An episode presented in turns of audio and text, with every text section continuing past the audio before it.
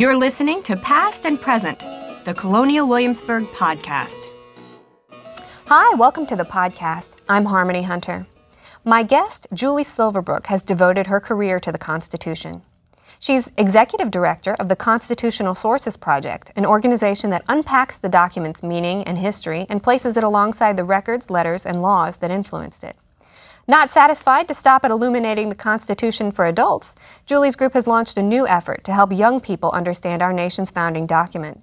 Julie joins us today to talk about a new project, the Constitution for Kids. Julie, thank you for being here today. Thank you for having me. Well, tell me about, before we talk about Constitution for Kids, tell me a little bit about the Constitutional Sources Project. Sure. It was started um, in two thousand five um, by a group of civic-minded attorneys um, who wanted to make the U S Constitution's history freely available um, to citizens both in this country and abroad. Um, and so uh, it started with the uh, idea of creating a freely accessible digital library of uh, primary source materials related to the creation, ratification, and amendment of the U S Constitution.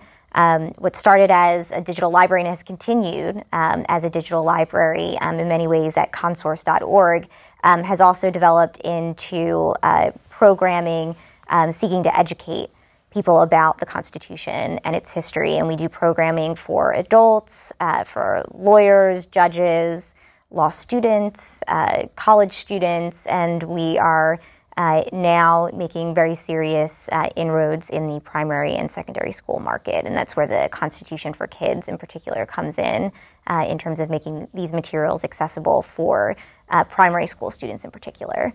So it's not just the Constitution and the amendments, it's all the other documents surrounding it. Tell me about how those influencing documents are so important to uh, illuminating uh, what the Constitution is talking about. I think the documents that are so, sort of most frequently visited on our website would include James Madison's notes on the Constitutional Convention, and that sort of shows how the Constitution came into being, you know, during the, the debates in Philadelphia in seventeen eighty-seven. Uh, we have materials from the ratification debates, which shows Uh, how uh, people at the time understood the document, and the ratification is, of course, what gives the Constitution legal effect. Um, before that, coming out of convention, it was really just a proposal, and the people had to ratify it. Um, we're expanding a collection now on early state constitutions, and these are sort of precedents uh, that the framers of the seventeen eighty-seven federal Constitution looked to um, in creating, creating the Constitution we have today. Um, and so we're really looking um, both at Uh, specifically how the document was formed and understood and later amended, but also looking at American constitutionalism more broadly, which requires us to look at state constitutions as well. I've read the Constitution. It's short. I think it's fairly readable. What am I missing if I don't see all of these other documents that talk about what was happening during the time period, what was on the minds of the people who wrote it, um, and, and what changes might be different in today's society versus the society that it was written for? If you just, if you think you've read and understood the Constitution, what might you be missing? So I think uh, reading the Constitution uh, through a contemporary lens, uh, you read the document um, using vocabulary that's common today, Um, using, you know, context uh, that we are experiencing now versus the vocabulary and the context that they were using um, back in seventeen eighty-seven and seventeen ninety-one, et cetera. And so um, comparing what the people who framed the document, how they understood the document, what they understood it to mean versus what we understand it to mean. Can you think um, of an example today. of that? You know, I think that there's um, some controversy today over how the Second Amendment was interpreted. I, I think similarly there were divisions back in the in the founding period about whether or not it's a sort of militia group right or an individual right. I think today, um, you know, whether or not you agree with gun control or not, I think we all tend to interpret it as an individual right. Um, we should say, of course, the Second Amendment is the right to keep and bear arms. That's right. So we might be interpreting that t- through today's lens as an individual right, you were saying, versus when it was written, it might have meant, they, they might have been having in mind more of a militia right? I think you can read the history to, to support that conclusion. I, I, I think there's uh, support for both views. Um, actually, if you look at the founding period, there was some division in terms of, of how the right to keep and bear arms was interpreted at the time. Um, sort of a, a broader reason for looking at the history is this is our shared history as a nation. Um, we don't have, uh, you know, we all have different, uh, you know, faith-based traditions, and so what unifies us is this constitutional tradition. And I think that unifying the nation around this history, this history belongs to us, it's a part of us, and understanding that is so important. Um, and it helps us stay connected to the Constitution, um, which is, you know, a long-surviving document which has had really relatively few changes to it. Um, only twenty-seven amendments, uh, which is pretty extraordinary when you consider that it just had its two hundred twenty-sixth birthday. So you started a new project. You're rolling out the Constitution for Kids. W- what is that? How, how does that do what you're already doing, but spin it for kids? It's really a, a teaching tool for educators. Um, I, we do a lot of work with wonderful groups that focus on civic education and constitutional literacy.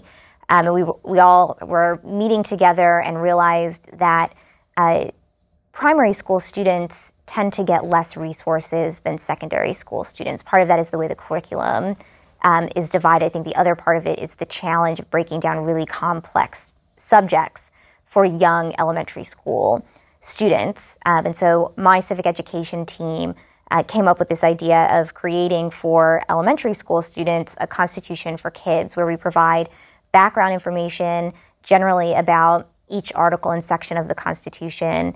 We provide both the original text and then sort of a simple translation using uh, words and terms that an elementary school student would understand.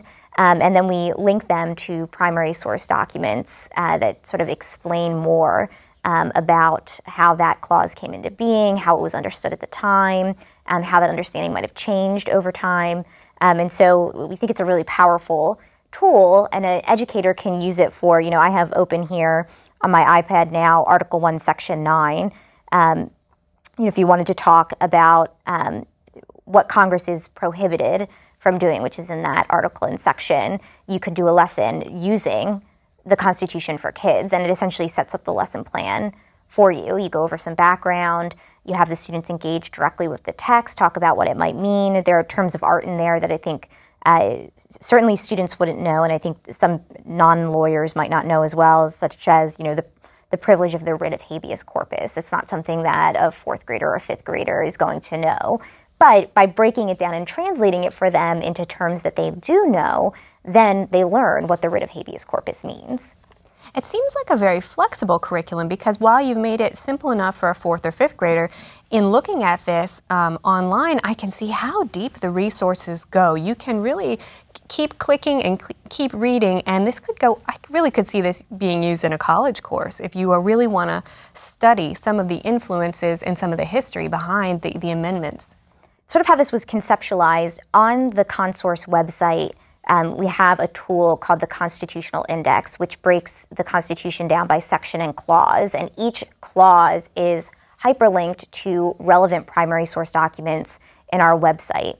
And I think that works really well for adults, sophisticated researchers, um, et cetera, but it can be overwhelming for young students in particular. So the Constitution for Kids is kind of like the Constitutional Index for kids. What the Constitutional Index does on our website, we've adapted that for use by younger students, and we've provided a lot more background um, material um, because typically, you know, students aren't going to get all of that until later in their educational careers.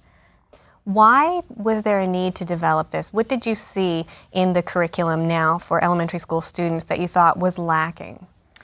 I, I think it's important to learn about the Constitution from a very, very early age. That's how I became so committed to teaching others about the Constitution. Um, I had um, a sixth grade teacher um, who was very committed to having students read and understand the Constitution, and that had such a lasting impact on me, both in terms of my civic knowledge and my civic engagement. We know that knowledge um, can equal engagement, and engagement is so hugely important. Um, and so I think helping students to, to really understand these concepts will make them more sophisticated voters uh, later in life. So I think it is important to start early. And again, this comes back to these are sort of shared values that we have um, as a nation, and you should start to sort of um, inculcate these values at a young age.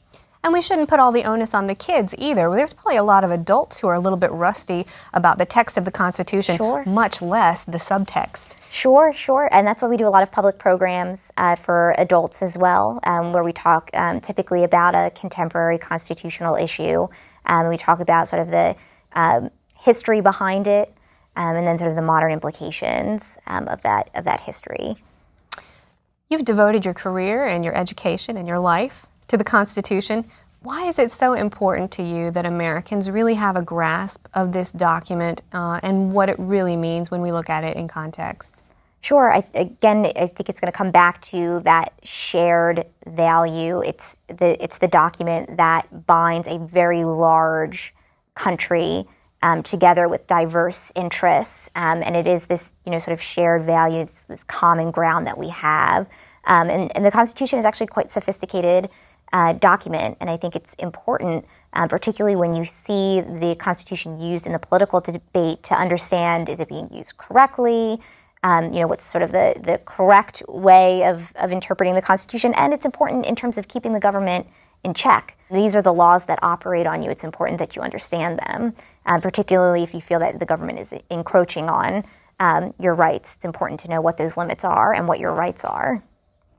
For somebody who spends her days ensconced in the Constitution, do you have a favorite part? Do you have a favorite clause, favorite amendment? I always get this question, and I and I always give the same answer. I, I hate to play uh, favorites. I think I started, like many, um, sort of my way in was through the First Amendment, um, to freedom of speech, press, religion, et cetera.